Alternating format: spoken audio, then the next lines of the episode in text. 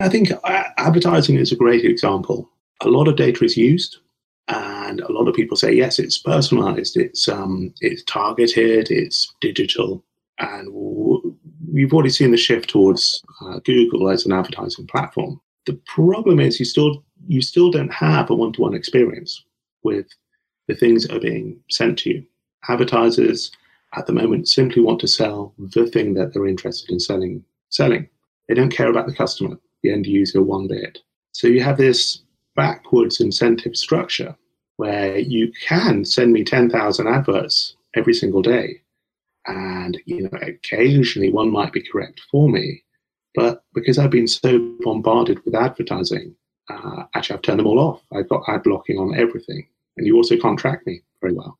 So I think advertising needs to rethink its premise. Welcome to The Disruptors, the podcast about the future of all of us, where we look at the technologies, trends, and societal norms shaping our collective future. Hear the world's top minds share their insights and predictions on the convergence, direction, and ethics of exponential technologies transforming life as we know it. You can learn more and stay up to date at disruptors.fm.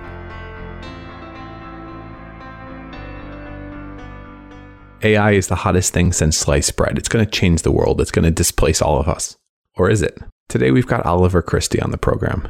He's the founder and CEO of the artificial intelligence consulting firm Foxy Machine. He's incredibly influential when it comes to the AI space and has a ton to share he works with corporates and startups, helping them to better understand AI strategy, what's real, what's not, and how they can position themselves to be incredibly innovative going forward. Oliver's an advisor for the X Prize on their AI for Good initiative. He advises a half a dozen other companies when it comes to AI. And in 2009, his team won a Google X Moonshot Award for the Optimized Self, the ultimate healthcare database, and has been very involved with AI and healthcare ever since. He's won an IBM Watson Prize for his work on the Watson Bridge team, and he's been incredibly involved and interested in AI for quite some time. Today, we'll discuss how artificial intelligence for good can change the world, the problem with advertising incentives in the internet, the X Prize and how it inspires innovation, how to create a jet lag free airport, the reason why Oliver isn't worried about AI monopolies, and why the AI leader of tomorrow has yet to be created. This is a fun one with Oliver, guys, so I definitely recommend that you stay tuned. Now, without further ado, I give you Oliver Christie. Quick timeout. Do you exercise or want the best from your brain and body on a daily basis? I know I do. And if you do, you should check out Onnit, top performance line of brain and body enhancing, keto, paleo, and pretty much everything friendly supplements like Alpha Brain, MCT oil, and Total Human. Prefer a solid grass fed whey? or a double caffeinated drip to go hard? What about a powerhouse set of probiotics? They got it all and the science to back up their formulations. Plus, you can get a 10% off offer just for listeners by going to disruptors.fm slash onnit with two N's, O-N-N-I-T, and using coupon code disruptors at checkout. Again, that's disruptors.fm slash onnit, O-N-N-I-T, and using disruptors at checkout. They have everything that elite performers need, mentally and physically, to be at the best. Are you looking to grow yourself and your bottom line in the process? Do you need help scaling, growth hacking, and marketing, or with fundraising and introductions? If you want to 10x your business and build towards a sustainable future, be that a startup or a Fortune 500 company, I love helping businesses change the world for the better. I've been a founder, built startups and seven figure businesses, coached and advised dozens and more, and learned my passion and purpose is pushing entrepreneurs to succeed. If you're a winner, aiming big, willing to go hard, and interested in potentially working together to uplevel yourself and your business, I'd love to chat. mattward.io slash coaching for more details. And now let's get on with the episode. We choose to go to the moon in this decade and do the other things, not because they are easy, but because they are hard. So we were talking a little before the program, an airport that doesn't give you jet lag, and I'm curious what this project is. Yeah, so this is uh, a spec a spec project. It's something um, centered around an idea that we can change the infrastructure if we rethink how things are done. And then, obviously, with some data, or rather, actually, quite a lot of data, and uh, some of the AI tools that uh, are available now and coming. So, uh, we already know how to almost eliminate jet lag. It's uh, a combination of diet and lighting and uh, changing up um, your body clock.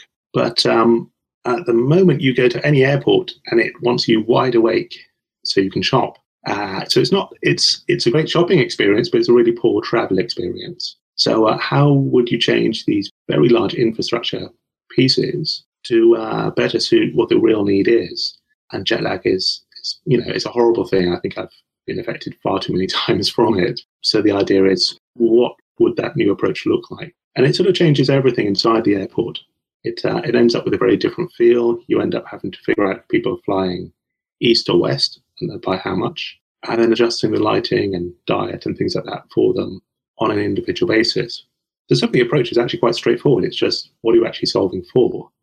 Uh, and then what technologies can help and what data do we need? So it's in some ways it's not a challenge on a technical front. It's much more having the will to do something new. And that's the hard piece. For the airport side of things, I imagine just having better window so you had more sun and then switching out the blue lights for red lights would be a big uh, a big game changer. But how much of the problem is just the incentive structure? Oh, it's almost entirely the incentive structure. Airports at the moment uh, make an awful lot just from you shopping. So uh, they don't have any incentive to give you a good travel experience. It's, uh, it's something very different. Uh, we've kind of forgotten what an airport is for. So the, the mechanics of changing it are, are easy. The hard thing is changing the, shall we say, the legacy th- system thinking that uh, it's like this is an airport, this is how it's constructed, this is where the passengers kind of interacts with the whole thing. But we uh, don't ask the question of what's the purpose. And asking what's the purpose is sometimes it's a very hard question. Sometimes we've got so far away from what the purpose of different things are that uh, you know simply adding a bit more technology isn't necessarily the answer. Make something faster or cheaper, but uh, it hasn't actually improved what that thing is. Not just with transport, but uh, you know, banking and healthcare and education and so on. We uh, it's not the technology which is the thing it solves. It's it's a new way of thinking and a way of kind of disrupting, if you like, um, the legacy way of doing things.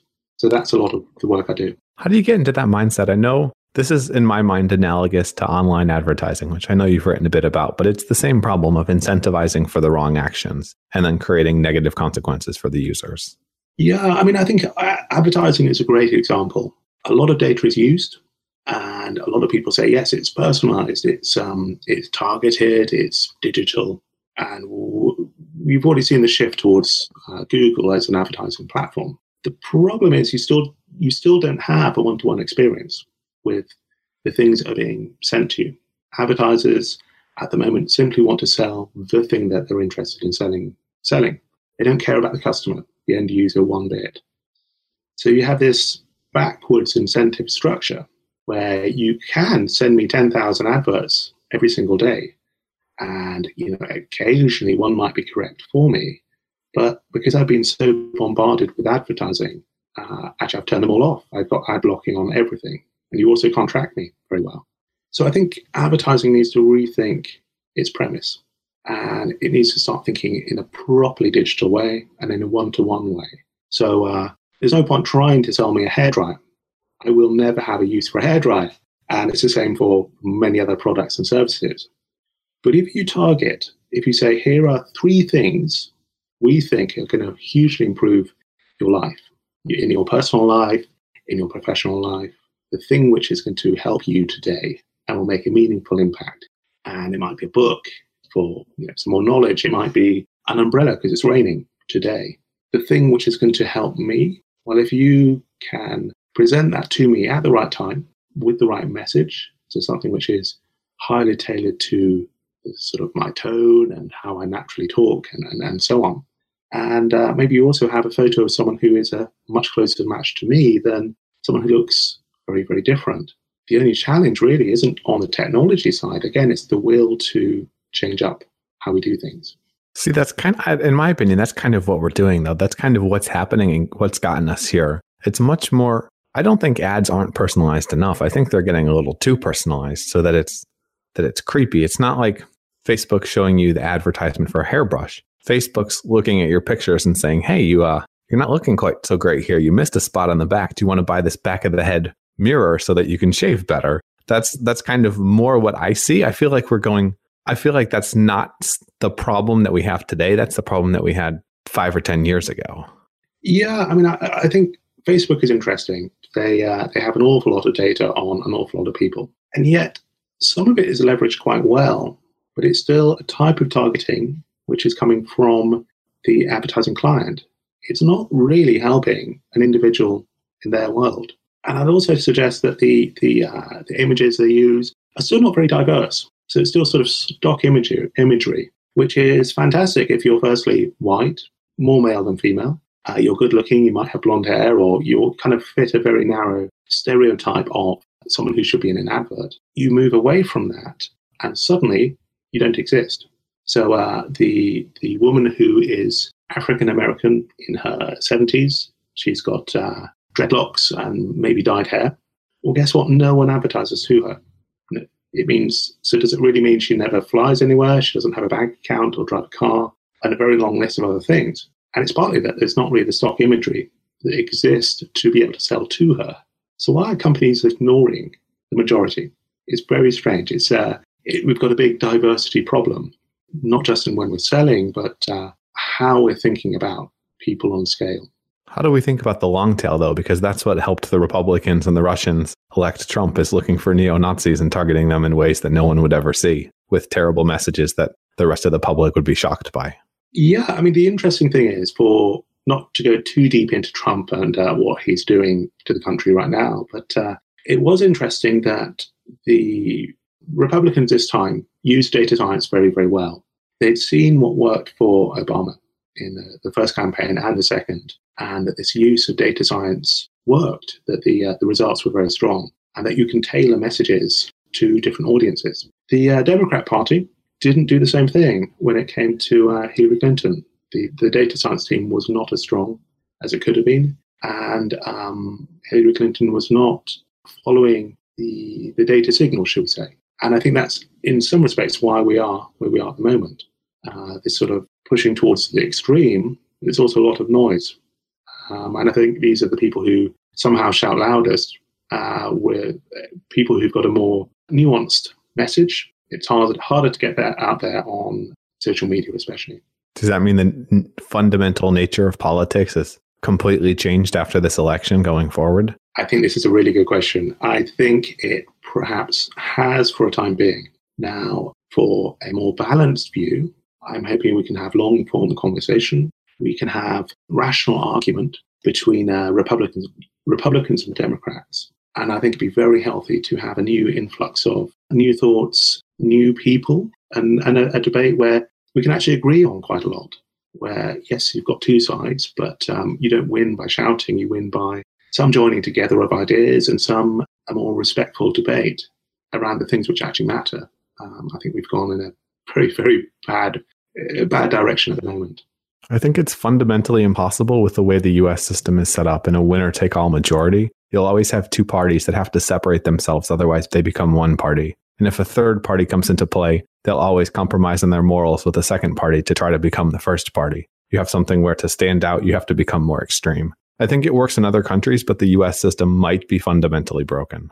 I think it, yes, it, it really might be. I think behind the headlines, talking to people in, in politics in the kind of hard line of things, they are more, there is, there is a different message. There is, you know, better conversations happening, but uh, in the day-to-day media coverage, yeah, we, it, it is a bit of a mess. Uh, I mean, I, I grew up in the UK, and that's got a lot more than two parties. So you end up with coalitions, you end up with uh, a different sort of conversation that can happen. But then equally, I also lived in Italy, and uh, there you have a huge number of political parties and uh, a system which is is a struggle, shall we say, um, with a very different outcome. But I think it maybe comes back to the voter. What do what do people really want from their politicians, from their, their government, and is it able to? Are we able to change the status quo into something better? To have a more nuanced conversation, a more sensible conversation, and I, I hope so. How would you use AI and data science to do that? Um, I think it's uh, it's tricky. Data science, in a way, or AI certainly, ends up reflecting what society is. So the data you collect and the way it's used really always ends up producing a perfect mirror onto that society. So the things that matter, and we could say that commercially and otherwise, are what's built. So there's a huge amount of energy going into a more advanced type of tracking, a more advanced type of political influence right now, and it's relatively unchecked. So uh, I don't know if we necessarily build it through AI. I'm wondering instead if we have a longer form conversation as to what type of society we want, and then the data ends up reflecting that. So uh, I think it's a good question. I think the next couple of years is going to be very, very interesting to see what can happen. What trends are you most interested in right now and why? Uh, very interested in hyper personalization. So it's really understanding people with a huge amount of depth.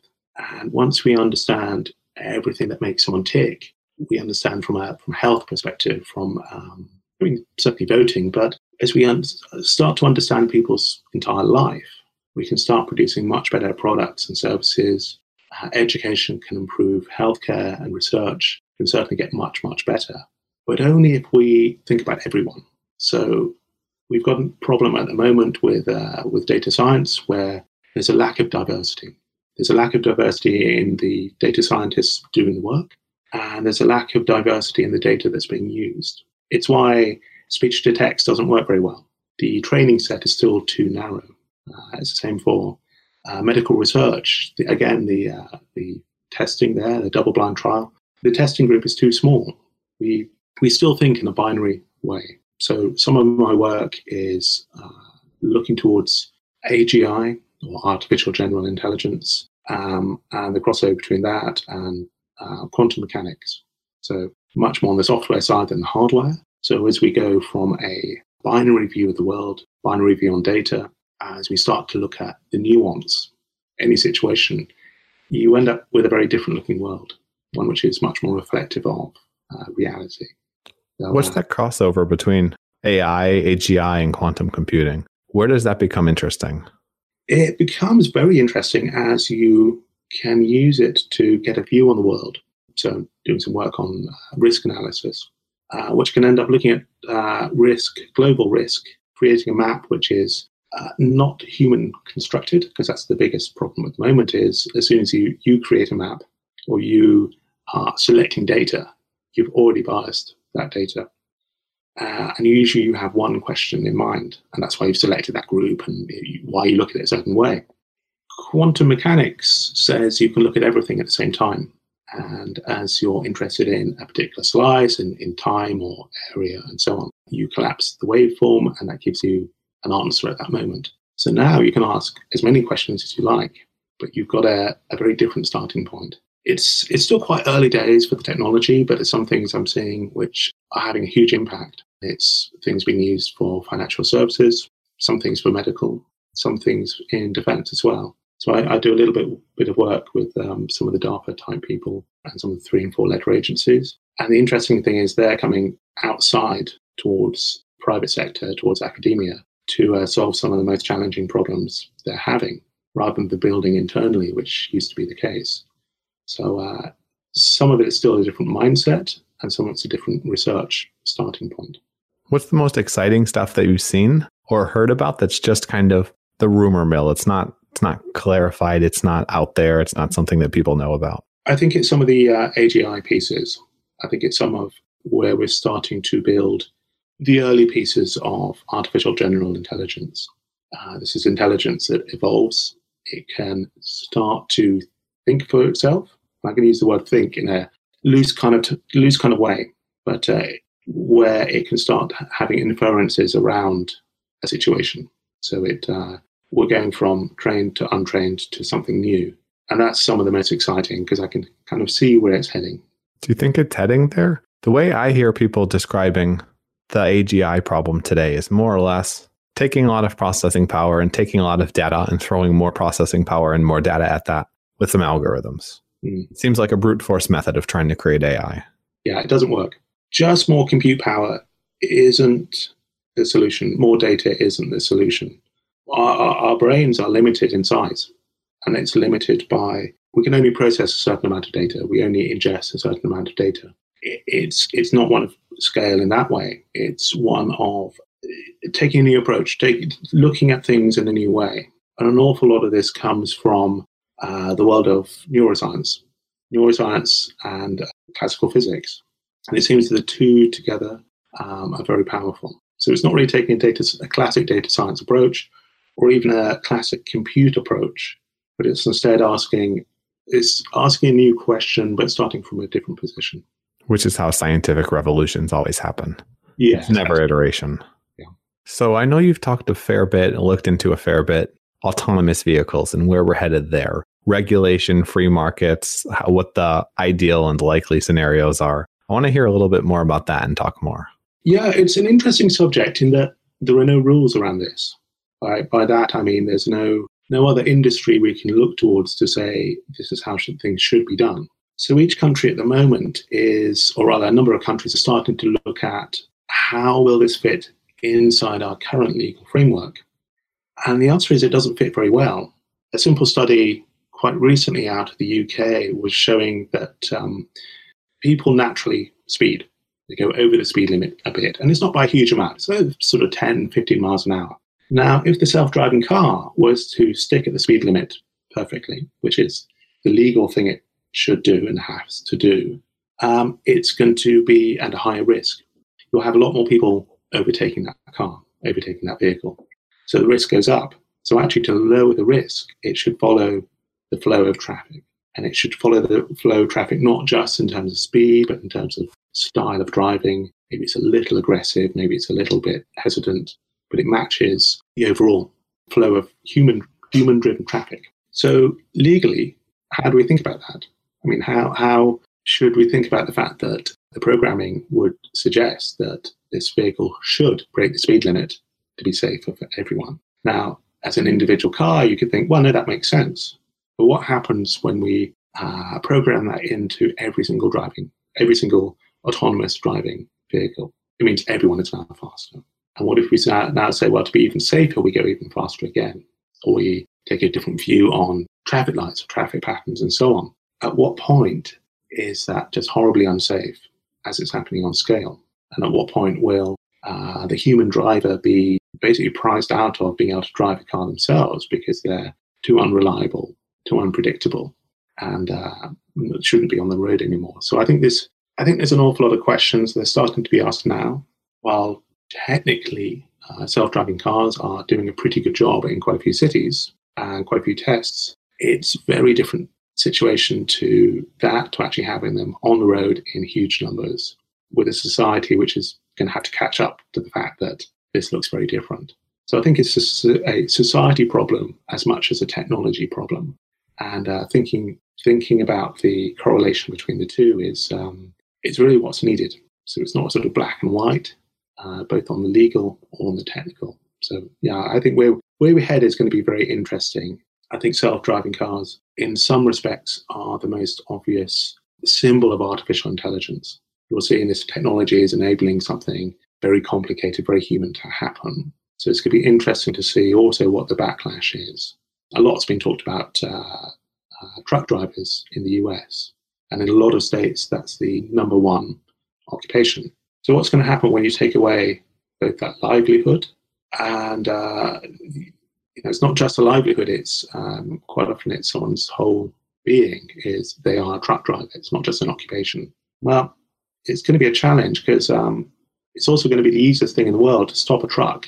You stand in front of it, or you make a very fake stop sign. That truck will have to stop, and uh, it doesn't know that uh, the angry mob outside is going to burn the truck to the ground. So I wonder if there's going to be a social revolution uh, in this way. Do you think autonomous vehicles would be enough? I know in the US it's like it's like 2 3% of jobs are driving, but if you look worldwide, it's something on the order of 50%, 30%, something ridiculously high in terms of transportation. I think well, well, in the US, it depends, of course, um, how much a truck driver is, is how much a truck, truck driver costs. An automated truck should be able to drive 24 7. Will never need to stop for a rest break or anything else. If that vehicle could be made cheap enough, then the economics makes will make sense. I think uh, other parts of the world where the cost of the driver is much much lower, then um, it's not going to have the same impact.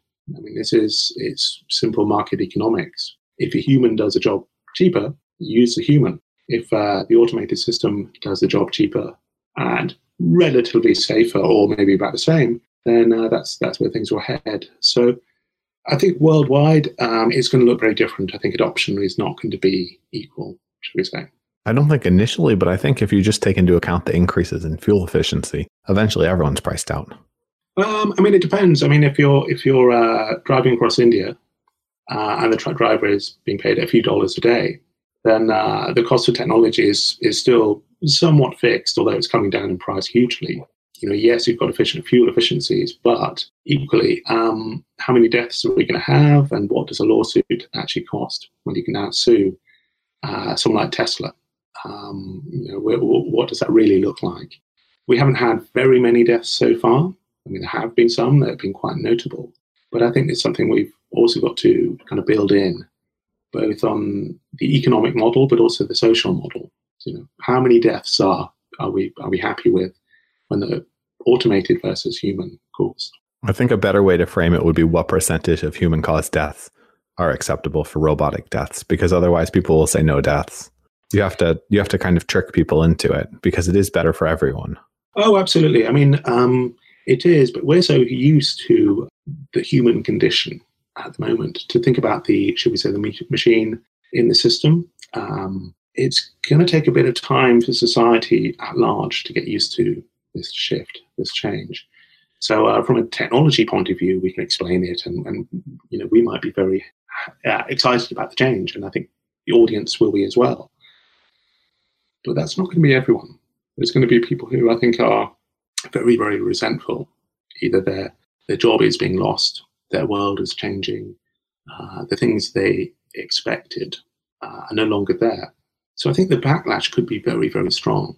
Um, I mean, you, you look at the conversations around coal mining in the US. Well, there's actually more interior decorators in the US than coal miners.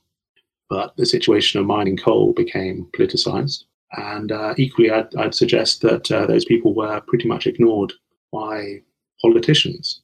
There wasn't a good plan B. There wasn't a good argument that, well, you've got these specialist skills, you've got a huge amount of knowledge, uh, doing a job which happens to be very tough and actually quite dangerous. But uh, let's transfer those skills into a new position, a new job. You've not been put on the scrap heap. Your knowledge is important. And I think that conversation didn't happen with coal mining and should have. And I think the same conversation should start happen around uh, job loss at the moment.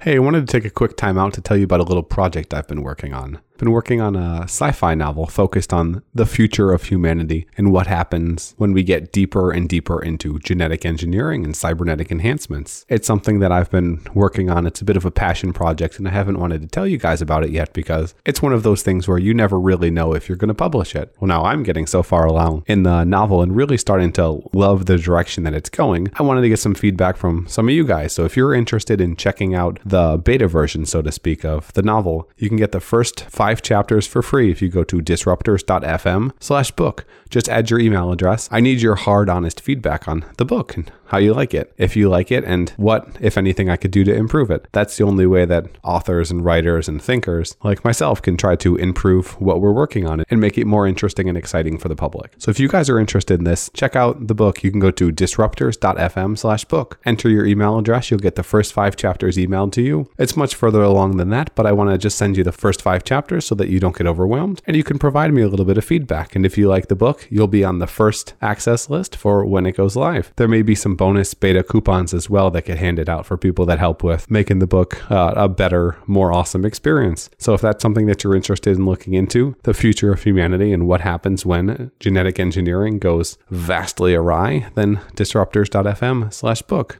Thanks, guys. Really appreciate your help on this. This is something that I'm pretty passionate about. It's pretty personal and not sure how it's going to turn out yet. Disruptors.fm slash book. And now back to our episode. Do you think that conversation happens in any fields, though? I would argue, at least in the US, it's very uncommon. I think it is uncommon, but you, you we talked earlier on uh, changes in politics, in how we could end up with a better political system. And I think the one of the answers is to have a longer form conversation on what some of these big social changes are happening. A proper, proper conversation, um, not a shouting match, nothing like that, but much more a, but this is the situation. This is how things are changing. This is how we're going to prepare individuals, companies, governments for this shift, for this change. It's a conversation that is not happening nearly enough at the highest level. Who needs to be at that table? Because we can tell from the congressmen that were interviewing Zuckerberg, they know nothing of technology. It's true. Yeah, they, they, they don't, but they do want to be informed. So I've talked to a number of congressmen about technologies, mostly on AI, mostly on data, and what's what's possible, what to think about, and also what would help help companies grow in the US. So people are happy to have the conversation, happy to be educated, because of course, actually, we're also voters. People who, who understand technology also vote. But it's it's you know, frankly, it's fantastic for the economy. But the conversation isn't happening.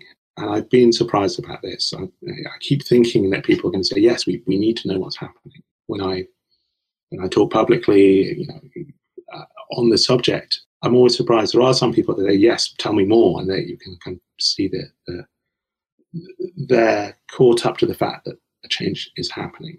But a lot of people are not there yet. I mean, it's so much so that um, I'm writing a book with a professor, uh, Dimitri Meniskis, who um, we're thinking about future changes within within corporate corporate and business structures. So, how is AI, data, blockchain, these sorts of things? What is the impact going to be, and how should these companies change? And the, com- the change is quite big.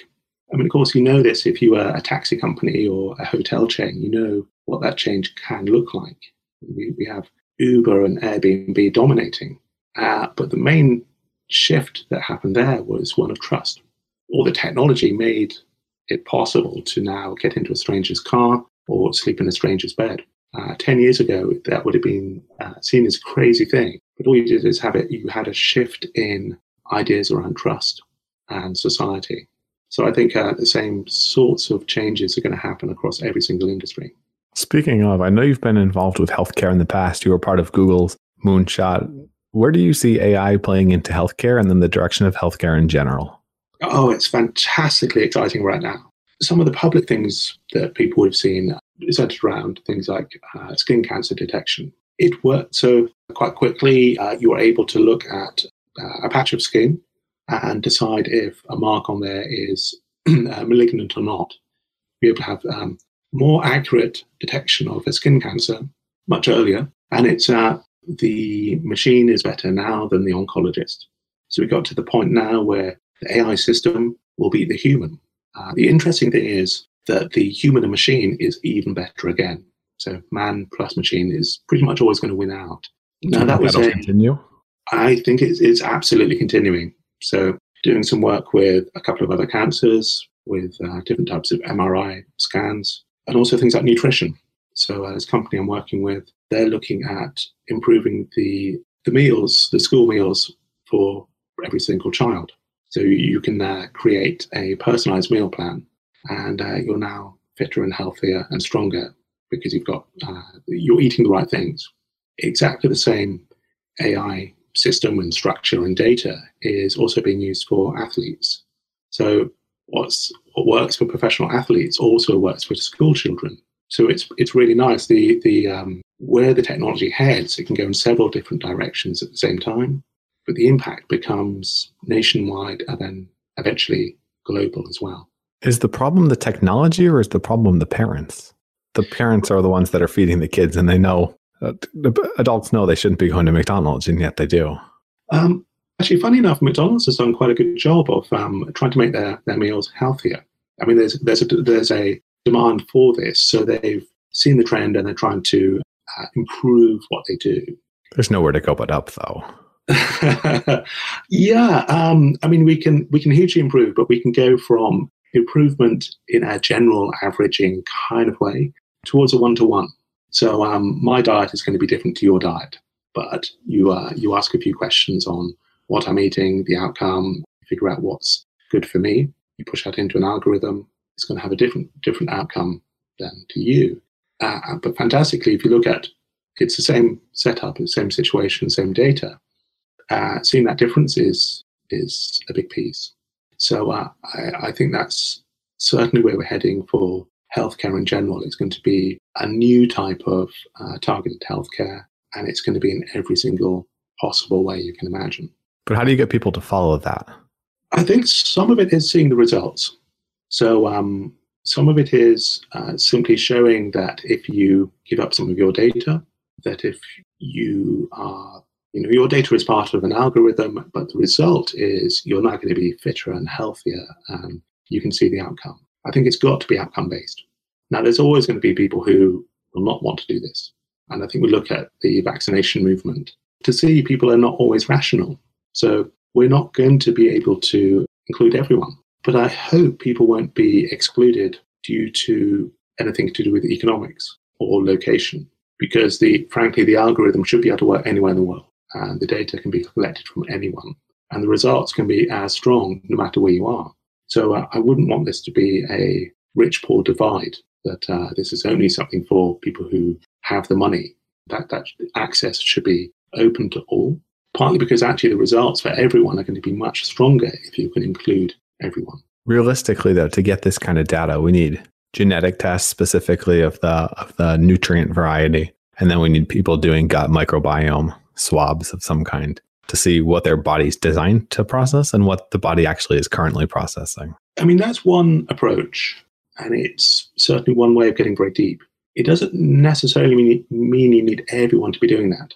Um, you can infer an awful lot from uh, that deep approach, but even something very simple, even something uh, along the lines of recording what you're eating and what an outcome looks like, how much you're exercising. You know, even it doesn't even be as complicated something like a Fitbit or an Apple Watch, which is giving you an awful lot of data. It could be something much more basic. But as soon as you do this on scale, then uh, you have a, a much better feedback loop anyway. So it's not necessarily that you need a huge number of sensors to get a good outcome. Uh, it's more you need more people involved. But the the answers are going to be answers that we all inherently know. That they're simple questions with relatively simple, slightly different answers based off of the individual. Maybe you process dairy better than I do, but in general, we know what works well for human beings and what doesn't. And I think just getting people to stop the doesn't is the big part. Although the strange thing is, if you look at uh, how diet is written about at the moment, every single day there's a new health scare. You know, you shouldn't eat coffee, you shouldn't drink coffee, or coffee is great for you. You know, fish will kill you, or actually some fish is great, and so on. There's a kind of long list of, of things. It's very hard to get to the bottom of what this all looks like in context, all combined together. And that's so we're, we're in a situation now where the, the information, the data is somewhat muddled there's no clear way of understanding exactly what diet I should have. I mean, I get some ideas, some general pointers, but um, uh, that's about as far as it goes. I kind of use some intuition, but what I really need is a lot more data, a lot more data of people who are like me or, or, kind of looking towards a certain type of health. So I think in some respects we're still quite early in this in this um, not so much the discussion, but actually the, the data collection part. I like to push back because that's where the interesting parts come from. I know you're involved with the X Prize. How did that happen? So I, uh, gosh, I can't remember. That was a while ago. Um, I was asked to join asked to join the New York board. So the the X Prize I'm involved in is AI for Good. Uh, so for good is quite a general term. It's it's really any situation worldwide where the use of AI and data is going to have a major impact on uh, a large number of people or the environment or something similar. So I've been doing similar work out of the UN and a few other places anyway. I'd done uh, one a Google moonshot, and people said, "Well, if you're thinking about this sort of stuff, do you want to come on board as an advisor?" So yes, it's a it's a fun thing to be involved in because it's really looking towards a very positive future, and it's uh, it's you don't have the discussion around money or business or these sorts of things. It's much more what does good look like? What does impact look like? So yeah, it's it's, it's a nice thing to be involved in. What are the most exciting projects you see over there that we haven't talked about yet? Really, I'd, I'd suggest because there are so many teams and it's a, it's a global competition, so it's uh, teams from all over the world. I think rather than narrowing it down to one or two cases, I would definitely recommend people go and look at go and look at the website, go and dig into what the teams are doing, what they're trying to impact, and what their approach is and quite quickly you'll get very excited about one field or another. But it's, I think what's nicest is you've got people from around the world with different backgrounds solving for some of the most challenging problems, some of the things which are fundamental to humankind. And the answer happens to be AI and data. So it's a, yeah, it's a nice, nice place to be. And for folks that are unfamiliar, the X Prizes was started by Peter Diamandis. It's basically incentivizing people to be incredibly creative by getting sponsors to come on board for large problems that anyone can try to solve. And if you solve it, you win the money. Yes, that's right. And uh, I mean, the prize happens to be huge. I mean, it's millions. Um, but that's not really the reason you do it. The reason you do it is because you're now part of a network and uh, you're, you know, you're, you're building something which is going to have a global impact. And I think that sort of thinking should be encouraged. That sort of approach should be encouraged as well. We seem to be at, at a time where the individual or the small company can have an outside impact. So uh, you can build something today that can be used by everyone tomorrow, and you don't have to be from a very very large company to do it. You you can in- innovate and uh, you can publish, and you can be. It doesn't matter your background. So no one's going to say, "Hey, have you got a PhD from this Ivy League university?" It's not really even a question that matters. Much more well What are you trying to do? And then, if you're doing something, how can I help you get there? Do you worry about the power buildup in the the big tech monopolies? but with AI specifically? No. The reason being, I'm still seeing so much, so much coming out of universities, of individuals or small groups who are building things which are very, very, very exciting and easily a challenge for the big tech companies. I mean, you, you look towards Google DeepMind. Well, DeepMind, it was it was a group of people out of Cambridge who came together came together as a group um, to solve to to think about new approaches to AI. And Google brought them up and uh, starting to use some of those things. But no, I think it's uh, very much the age of the individual. The nice thing is we have access to huge compute power now, and that's a major change when I was trying to do this. You yeah, that's, that's anyone you can up a million dollar server in five minutes, and it, it's almost free. It's, almost fantastically cheap. You have access to um, things at IBM Watson, and you can. Uh, it's running on my laptop right now, and the same with um, open source AI. It's um, there's never been so much compute power. There's never been so much access to algorithms and also to data. So uh, no, I think it's. I think actually the large companies are doing a pretty good job of opening up access. I think Google especially should be uh, mentioned for doing, uh, doing a great job of this. What areas outside of your own work are you most excited about? I'm interested when anyone questions questions the status quo, questions how things are traditionally done, does something in a new way. I don't really mind the field. So it could be music, it could be architecture, it can be you know something in media. Anyone who comes up with a new idea, I think that's fantastic. I think that's uh, very very exciting. Uh, I mean, I'm very very lucky in that I end up talking to some very very smart people about some really interesting subjects, and a lot of it is fairly out there or fairly kind of future future facing. It's also fantastic being in New York City right now. There's there's so much energy. There's so much happening. I think it's it's uh, a case of going out and grabbing that, going out and, and uh, being part of part of this new wave, this uh, this kind of new approach to the world. And that's the good side. But what about the bad? What worries you these days? Um, I think it's ignorance. I think things like the idea that uh, vaccination is a could ever be thought of as a bad thing, or general ignorance around other countries or other ways of living or other religions. I think this type of untested ignorance is incredibly destructive. I also think it's a great shame. I mean, we have so much possibility right now that uh, to be distracted by what's happening in politics, in uh, in some world events, kind of the day-to-day media buzz and social media sort of junk, I think it's a shame. I think we're getting far too distracted and we're forgetting the things that matter in life, the things that matter in, uh, in our own lives, in living, in, in society. Um, I'd hope that will change. I'm not sure if it will, and I don't think technology is necessarily the answer. But uh, I, I hope mostly that we can come together and have a more nuanced, rational, long form conversation. Um, and I think uh, as you talk to you talk to people, you figure out actually we're all pretty similar with uh, an awful lot of the same, an awful lot of common ground. So I hope that's where we had.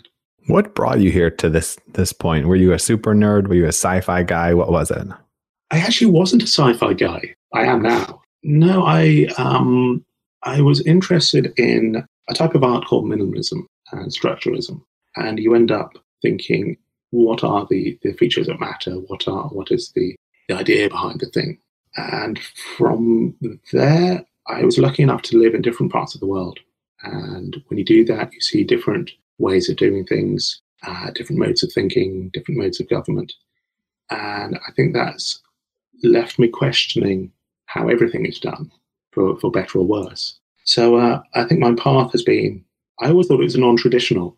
Um, and yet, when I talk to people who are doing similar work, you find out actually it's quite similar. It's people who have done different jobs, who, who uh, question things a little bit, who are interested in uh, a new and better world. So, I mean, science, science fiction sort of plays into that quite well, uh, but that wasn't really my background. What was the most transformational experience you've ever had? Short of having kids or something similar, if you have kids. Yeah, um, I don't think it was one single thing. I mean, one, one actually one thing that had. I mean, it's it's been some conversations. It's been seeing some of the impacts in technology around the world. You know, places like Africa and so on. That's been very impressive to see. In a purely personal way, something that had a, a, a big impact was sort of what was it? Twelve years ago, I was traveling around uh, South America. I was in Argentina, and I ended up going south, getting onto a Russian scientific exploring boat, a sort of icebreaker, and got down to Antarctica. We ended up uh, climbing a climbing a volcano, and uh, sitting on the edge of a vol- volcano, looking out into the world. And uh, you look one way, and there was about four people, that was all there was going towards the uh, South Pole. You look the other way, and there was the rest of humanity. And uh, sitting on the edge of this very old volcano, being the only person who'd ever been there and probably ever would be there again, it makes you feel somewhat small, somewhat insignificant in the best possible way. So uh, I think that's where I sort of found my place in the universe somewhat. Uh, and then from there, anything you can do, anything you can, you know, anything you do is going to have an impact. Yeah, finding a way to get rid of the ego and look at the big picture. Oh, completely. Always beneficial. What would you do if, let's say, you were 17, 18, 19, what would you do? Would you go to school? Would you join a startup? What would be your path today? Uh, my path personally, well, I, I had to, I wouldn't have joined a startup. I, I didn't know about startups at that age in the UK. No, let's say it was today. Let's say we rewound you and we got one into one of those little crazy movies. Yeah, um, I think I would probably still go to school. The reason being, I I've realised now how useful it is. All the things I learned the things which I had no idea would be useful later on and has had a pretty big impact. I think you can always join a startup at any stage in your life. I think you can also do that as well at school. What would you study? Well, funny enough, at, at, um, at university, as well as studying advanced math, economics, and business, um, I studied art. Uh, I studied sculpture. Um, and that was a very different way of looking at the world and thinking about the world. Uh, so that's had a, a, an oversized impact on how I think now. But then at the same time, I was also working as a chef. So um, back in the UK, I'd, I'd uh, worked in friends' restaurants since I was since I was young. And as I was going through university, I was also working part time as a chef, so it's in Michelin starred places. And you end up with a very different world, a very different uh, set of things that matter during, during that time. So it was quite nice doing both. We did something kind of practical and, and uh, very you know, very focused at the same time as learning about the world. So it was a, a nice, a nice combination. Any practical advice for people that wanted to get outside of themselves, their comfort zone, their general school of knowledge, and expand like you did? I think you've got to be just open to new ideas, to to jump into uh, different industries, different uh, different ways of thinking. Some of it is just through books. I mean, there's an awful lot written about anything you can imagine. That that helps. Um, but I think it's also pushing yourself into things that you think you don't you, you, don't care about, but you try it anyway. So it might be a lecture, it might be uh, a YouTube video, it could be really anything, but it's it's purposefully doing it. I had one year. This was I think post university, and I set myself a challenge of reading one novel a week. So I know a proper novel, and the book could be any date from anywhere in the world, and uh, I stuck to it for a year, and it's quite hard work. And uh, I did sometimes cheat and have something a bit thinner. But uh, I wrote down that list of authors. And then as soon as you start writing it down, you start saying, actually, I want male, female, male, female. And I want uh, authors from around the world writing in different styles from different ages. And uh, you suddenly see how much variety there is. and how much possibility there is just for the written word and anything else. So that was a that was a fun exercise. That's a really cool idea. I think a lot of people could steal that and benefit. 10, 10 years from now, what company or companies will be leading AI? I think it's going to be ones which are able to. Um, nope, you got to pick one. You got to pick one. I'm calling you out. Oh, you mean a, a, a company that exists right now? Existing company, or will it be somebody new entirely? Oh, it's going to be China. I think it's going to be someone new. I think um, it's going to be someone new who is going to be able to challenge. I mean, what we call a technology company today, if you look at a Google, they make what something like 85% of all their revenue from fairly bad online advertising. You know, that's the majority of what they are is an online advertising company that happens to have a search engine, a bunch of products, and a little bit of AI happening. So, uh, can you challenge Google? Yeah, absolutely. Apple's a fashion company with a little bit of hardware built in. Yeah, if you, if you kind of break down the if you kind of break down the tech companies, I could definitely see how that happens. Any bold predictions 10, 20 years out? Bold predictions. Um, I think we're certainly going to be living in a man plus machine age. I think people's uh, knowledge and experience and also their DNA is going to become highly, highly valuable. So uh, I think you need to be part of the conversation, part of what's happening in some shape or form. Otherwise, you're going to get left behind. I actually think uh, society could quite easily split between those who are accepting of this situation and those who aren't. I think it'd be quite a painful split, but I, I can kind of see that happening already.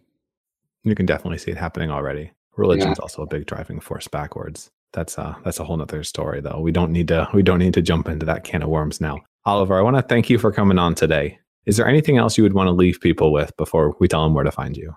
Um, I think uh, I think really to be curious, to uh, to really explore the world we're in.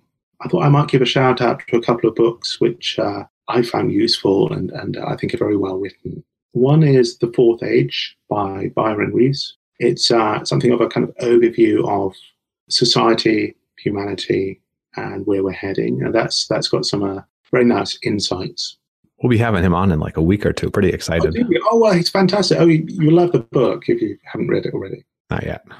Um, the other one, which is uh, called The Future of the Brain, is essays by the world's leading neuroscientists.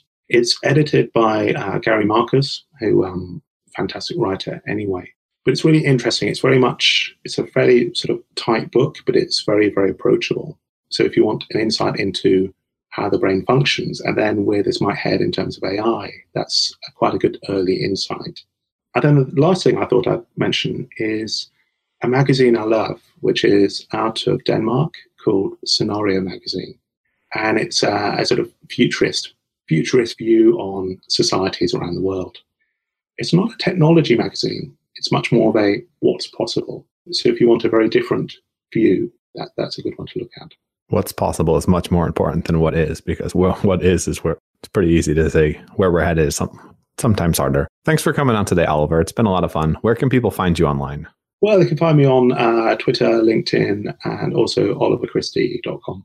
Awesome. Thanks for tuning in. Hopefully, you guys have enjoyed this. Thanks for coming on today, Oliver. If you guys have enjoyed it, reach out to Oliver and say hey. And if you guys haven't figured out yet, we changed the, the name of the podcast to The Disruptors at disruptors.fm. Turns out fringe.fm had way too many UFO crazy, so we had to hop off that domain and get to something a little more respectable so we can have awesome guests like Oliver. Thanks for coming, and thanks, Oliver. Thanks so much. If you want more of the Disruptors, you can subscribe to the podcast on iTunes or go to disruptors.fm, where you'll find tons of audio and video interview stories with leaders in the fields of genetics, cryptocurrency, longevity, AI, space, VR, and much, much more. You can also follow me on Twitter at MattWardIO. If you enjoyed the show, please leave a quick review on iTunes at disruptors.fm slash iTunes to help more people discover the podcast and help us make a bigger impact.